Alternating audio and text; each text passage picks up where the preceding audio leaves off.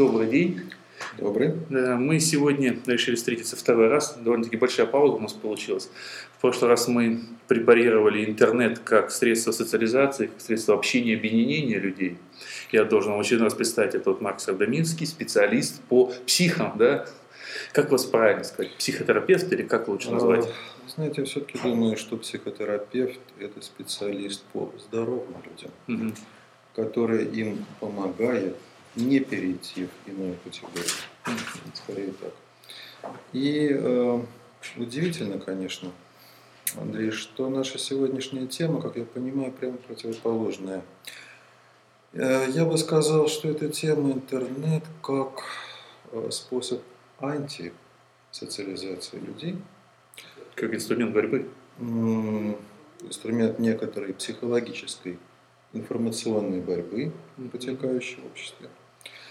Пожалуй, это тоже способ объединения людей, но это объединение против кого-то, которое в конечном счете людей разъединяет.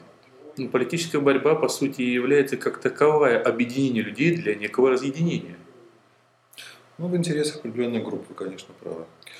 Но когда мишенью такой информационной войны становятся отдельные люди – да и не то, чтобы занятые какой-то политикой, а просто публичные персоны, хорошо известные в нашей стране. Я думаю, это как-то неэтично, может быть, даже и не гуманно, и, конечно, антисоциально.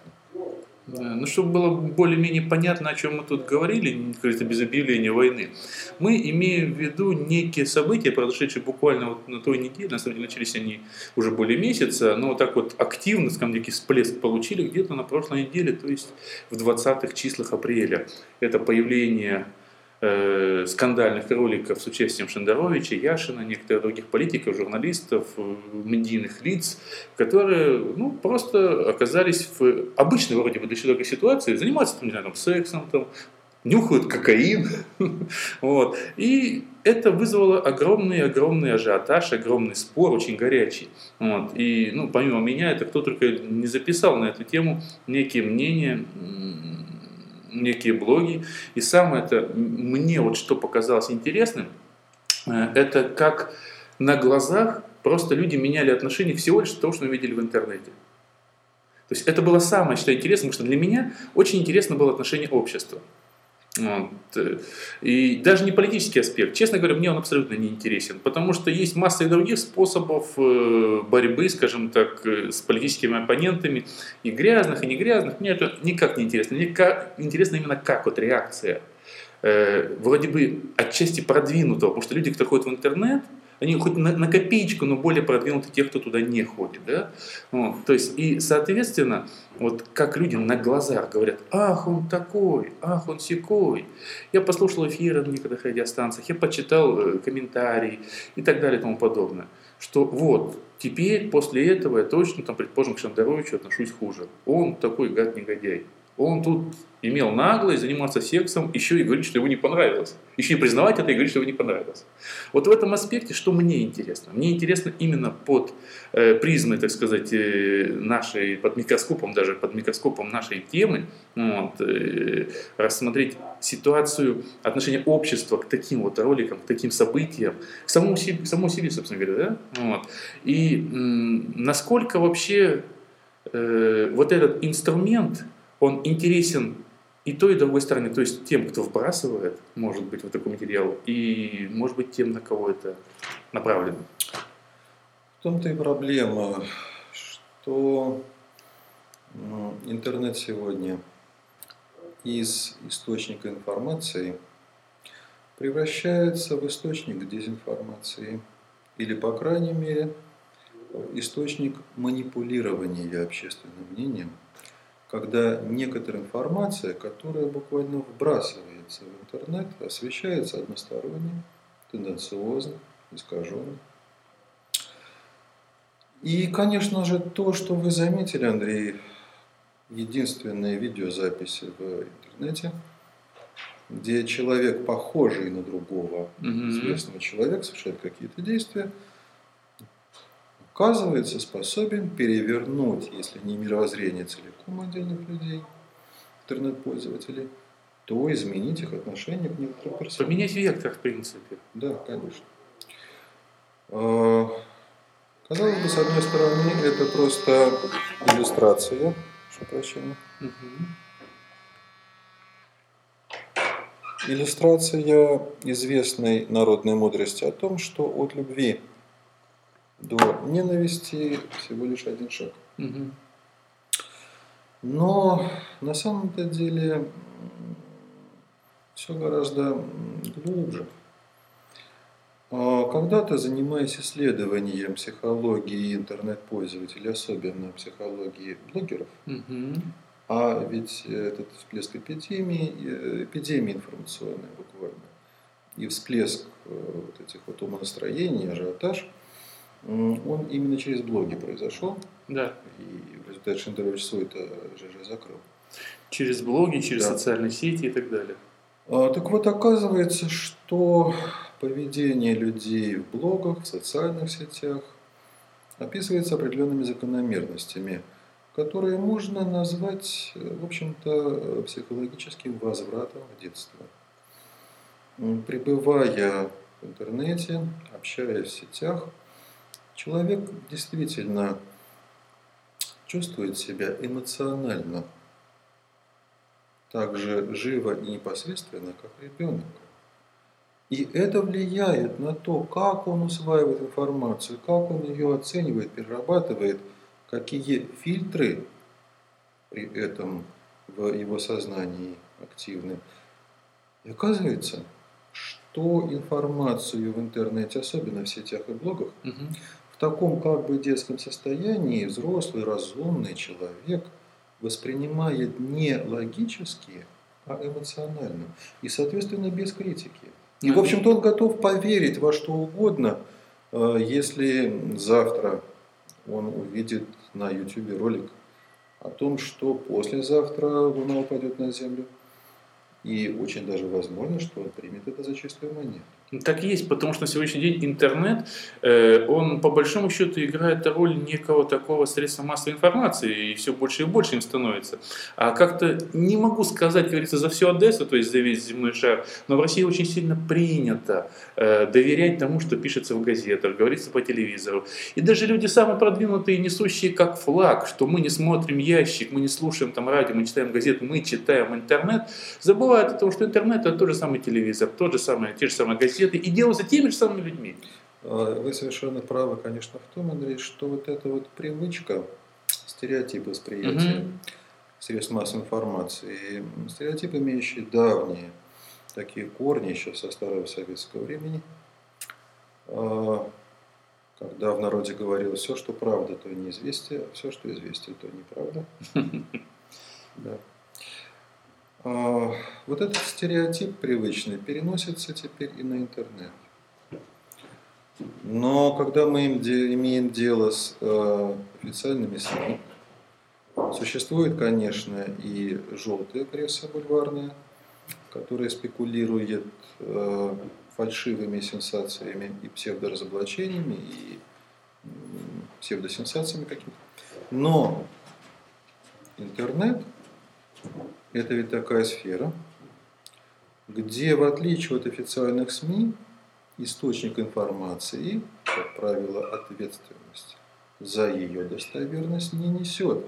И в интернете очень легко, вообще говоря, этот источник информации заретушировать, завуалировать и замаскировать.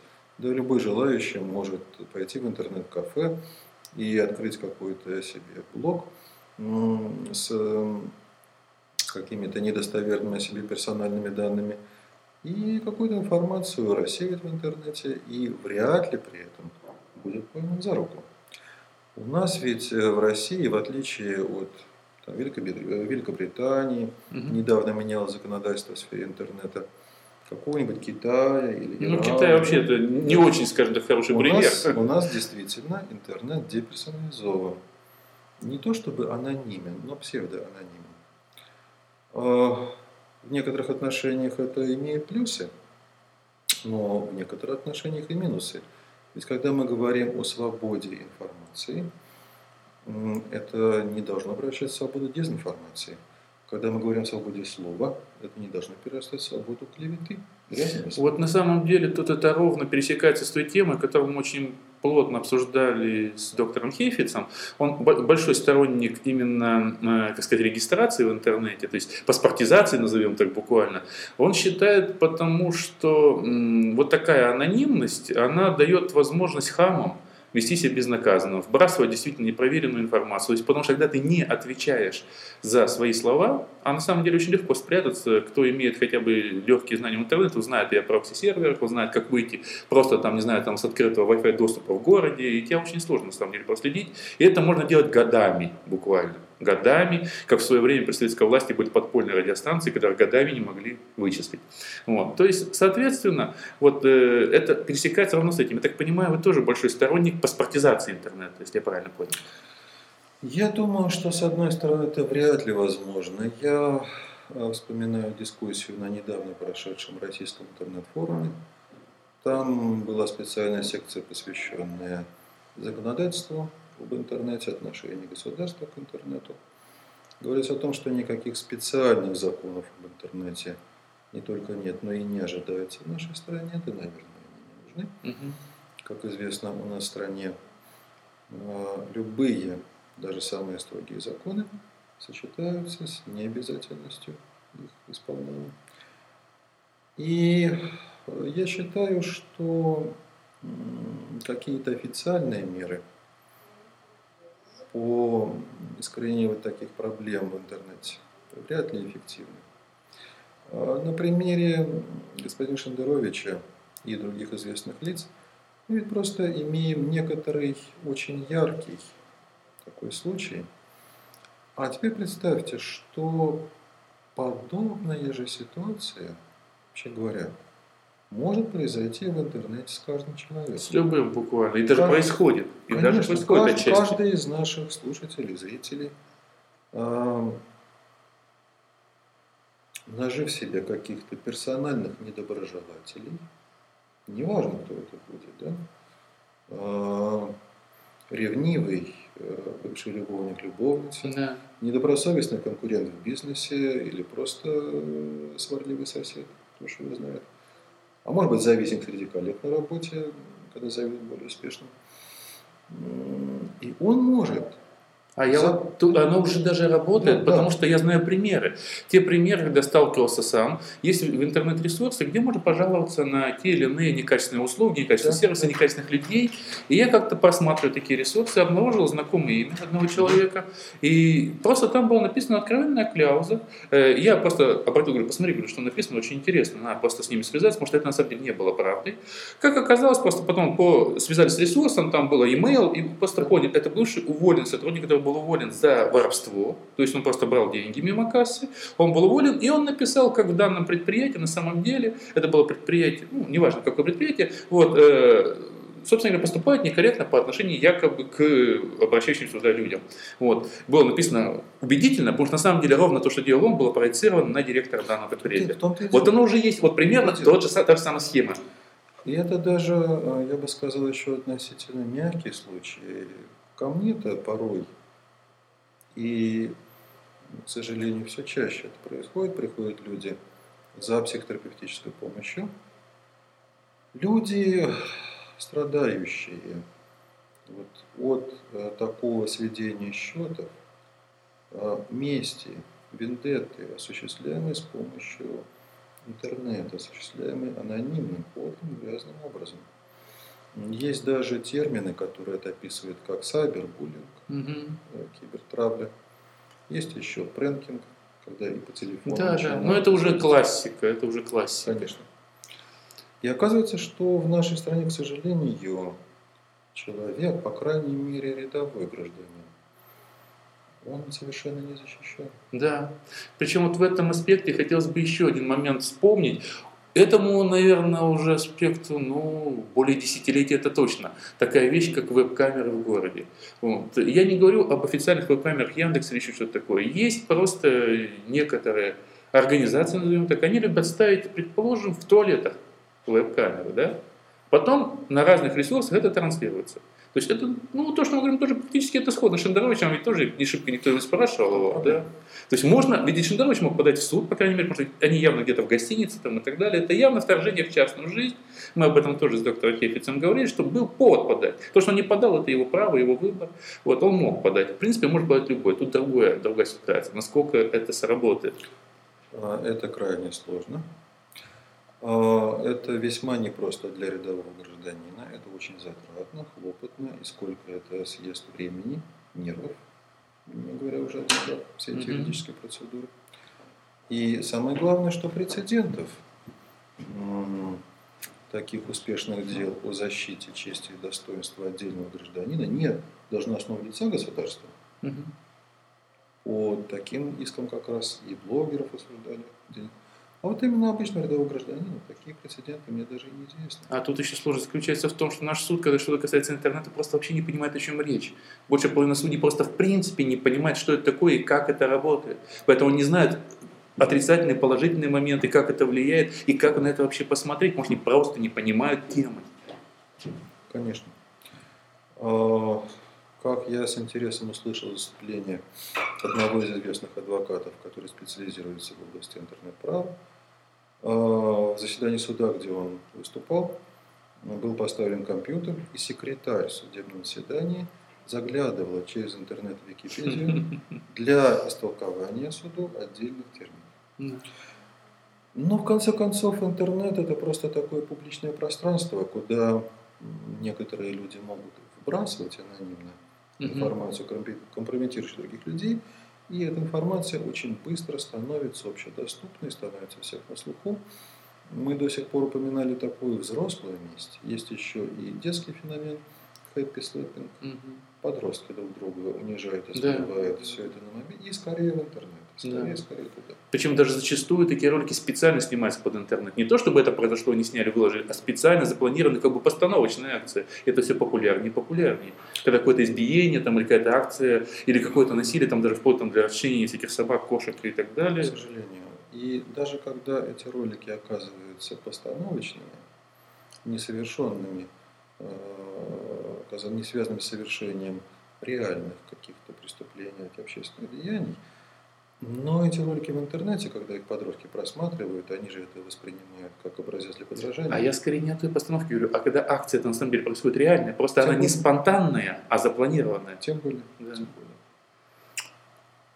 А в Украине, например, известен случай, когда такой ролик, исключительно постановочный, снятый учениками выпускного класса дома на кухне у одного из этих мальчишек, где они э, герою перед камерой одевали на голову полиэтиленовый мешок и имитировали то, что сейчас ему горло, простите, перевяжут. Но даже при этом прикасаясь тупой стороной кухонного mm-hmm. ножа. Все это они э, сняли и ролик выложили в интернет. И э, суд осудил их. Ну, это разумно. Ибо э, вот это вот действие в интернете зрителями будет восприниматься как Инструкция как действует. Как, как. Но все это связано только с тем, что интернет используется как информационное пространство. Для того, чтобы как можно шире распространить клевету или компромат. А теперь давайте задумаемся о том, о чем вы как раз упомянули, Андрей. Вот в наш век технического прогресса, угу. оказывается, очень легко наблюдать, следить за людьми. Не то, что без их, без их ведома.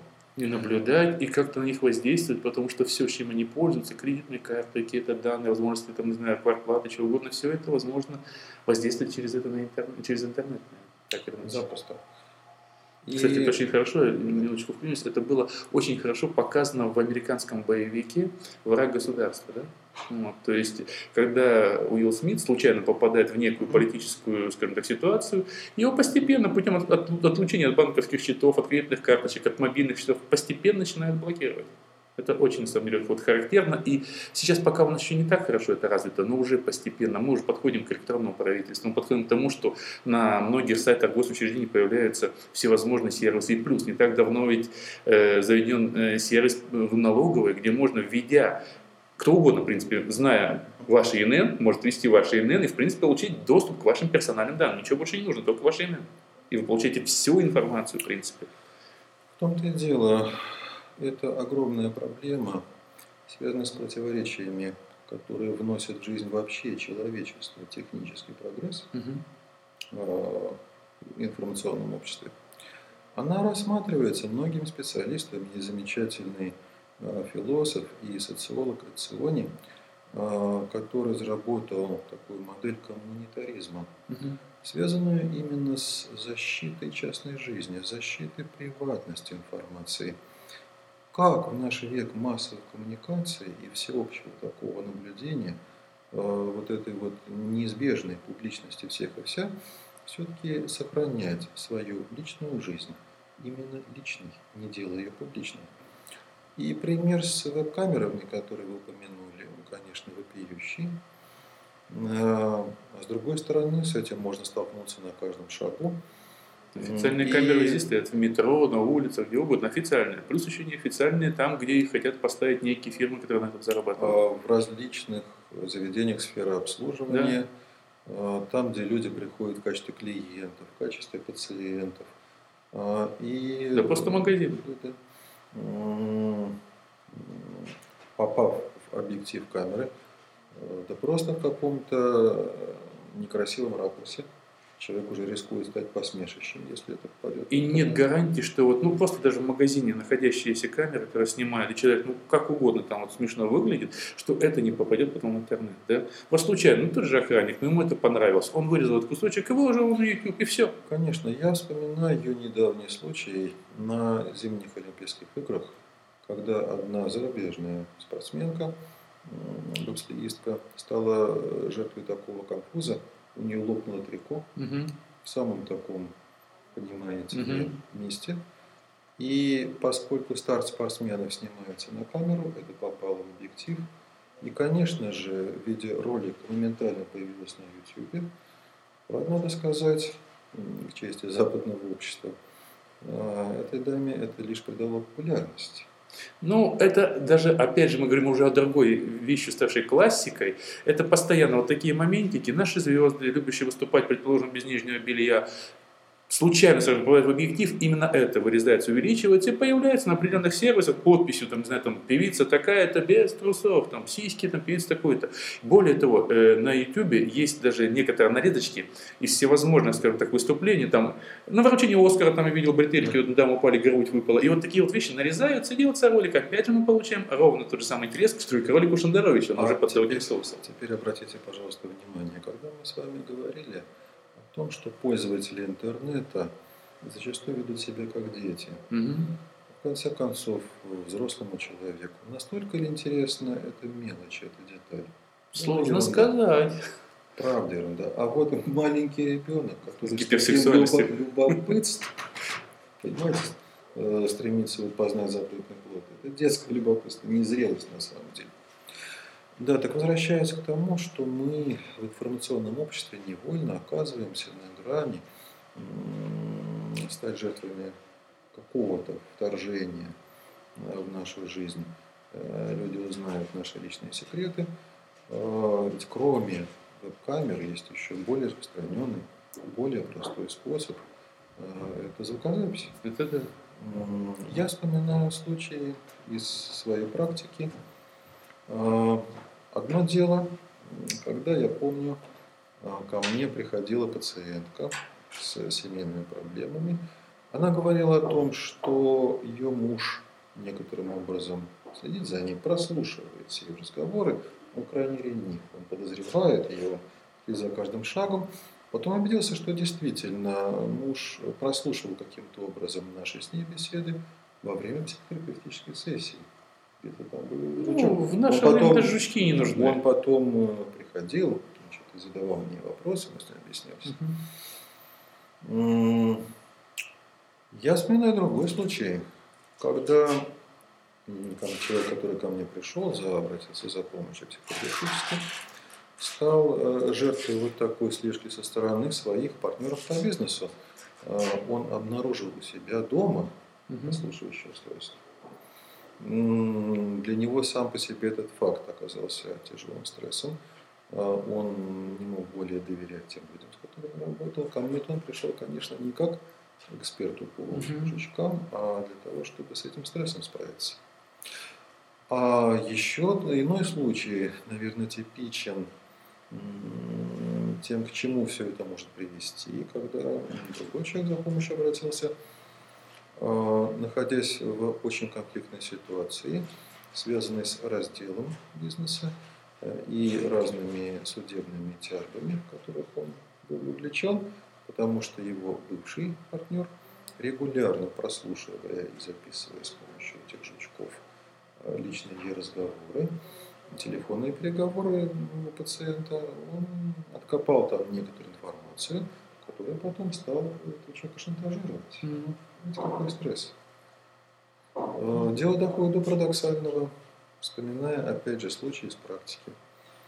Люди настолько пытаются себя застраховать от подобных неприятностей, что э, пытаются там, где это возможно, функционировать анонимно. Однажды э, мне пришлось работать с пациентом, которого я не только не видел лицо, и не слышал его голоса, и не знал, как его зовут. При том, что этот человек, все, что я знаю, являлся, является очень успешным, очень состоятельным бизнесменом, Э, одним из руководителей крупной успешной фирмы. Посещая эту фирму, но не знаю, кто из первых лиц является моим пациентом, я общался с некоторым замом, э, который через ушной, угу. через наушничек получал инструкции от своего шефа, пересказывал своим голосом его слова. Угу. Я это интерпретировал, давал некоторые рекомендации – этот шеф слышал все через некоторую связь. Угу. Но кто это, я не знаю, у нет такой необходимости. А ситуация была связана как раз с тем, что человек стал жертвой такой снежки, вмешательства в личную жизнь, некоторых неприятных для него фактов, согласки и тому подобное. Угу. Оказывается, что мы живем в таком обществе, где риск стать жертвой вторжения, разглашения каких-то моментов личной жизни – и для публичных личностей быть преданными слиянию буквально на каждом шагу истребляет человек. Ну вот касаясь интернета, в принципе, о чем мы сейчас и говорим, э, и на сегодняшний день большинство людей так или иначе в интернете присутствуют, даже того сами не желая, какие-то упоминания и так далее. Я всегда говорю, что при умении правильно пользоваться поисковыми системами можно такое колоссальное досье составить, на человека. Даже особенно не надо заниматься какой-то слежкой, потому что это кто-то сделал уже за тебя. И аудио, и видео, и какие-то данные, вот, и массу анкет, которые сам заполняет. Кстати, вот это отдельная тема, заполнение анкет. Я сам особенно не эконом, когда надо заполнить, заполняю, но парочка знакомых моих, которые э, так или иначе имеют отношение к правоохранительным органам, они как говорят, это просто удивительная вещь, насколько люди добровольно сами практически все готовы себе рассказать и выложить в интернет. Вот, что имеет на самом деле зачастую некий отрицательный аспект, потому что этим возможно пользоваться, э, в том числе и преступным, э, скажем так, э, с преступным интересом. Использовать. К сожалению. К огромному сожалению. И вы знаете, все-таки то, что меня особенно удивляет, я думаю, что в этом как раз проявляется, опять же, отличие нашего общества западного реакция людей на появляющиеся в интернете материалы подобного рода. А вот какая она отличная эта реакция? То есть вот я как раз пытался, когда мы недавно записывали э, подобную уже беседу, ну, правда, мы, скорее, у нас более политическая окраска ее записывали, э, и пытаться понять, то есть, на мой взгляд, что появление подобных роликов, там, такого, скажем так, очень нетрадиционного характера, скажем так, не сексуального, там какого-то скандально связанного с наркотиками, на любом из европейских и американских, особенно американских э, публичных людях, оно, скорее всего, поставило бы крест. Вряд ли бы оно придало ему дополнительно каких-то плюсов. Вот. вот тут все очень парадоксально. Да? И если, если сказать о такой социально-политической стороне этого дела, Я-то как раз и думаю, что инициаторы и организаторы подобных манипуляций все-таки, наверное, не ведают, что творят. Они заранее не проанализировали возможные реакции, э, что будет происходить с общественным мнением. А, в нашем обществе самым парадоксальным образом а, огласка подобного рода информации не только не дискредитирует публичных личностей, и в том числе э, политик как-то задействованных, аффилированных, но, вы знаете, нередко она только придает им популярности, как некоторый способ пиара. Ну да, ну многие, пожалуй, впервые эту нишу открыла сериала Пугачева. Она начала еще при советской власти устраивать многие, скажем так, пиар-акции, связанные именно со скандалами. Как-то там поматериться где-нибудь, там, как-то себя неадекватно повести, кого-то ударить, там еще что-то такое. Конечно, и э, все мы хорошо помним, как человек, который однажды якобы упал с моста. Ну да, да. И это так широко тогда муссировалось в СМИ, а в результате набрал больше очков, заработал себе в глазах сограждан и сделал головокружительное Ну а если бы подоб, подобного плана человек упал бы в Америке или во Франции с моста, было бы наоборот? Конечно, потому что упал с моста – это эвфемизм некоторой ситуации, которая тогда была известна. Угу. Вот. Упал с моста – это своего рода информационный мем, конечно, не воспринимаемый буквально.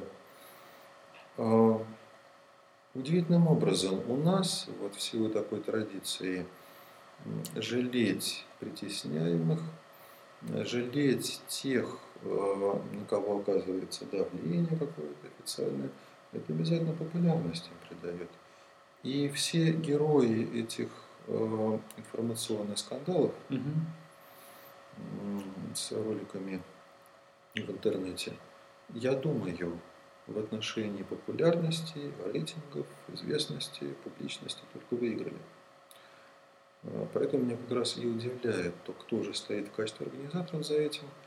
Я думаю, что либо какие-то дилетанты, либо это просто люди, э, находящиеся в политической сфере на каких-то вторых, третьих ролях, и пытающиеся таким образом получить одобрение вышестоящих. Ну, то есть, э, скажем так, потеря Шендеровичем определенной аудитории людей, которые объявили, что они не будут теперь так внимательно к нему относиться, он мне интересен, не так страшно, как может быть тот резонанс, который он получил от этого. Конечно же.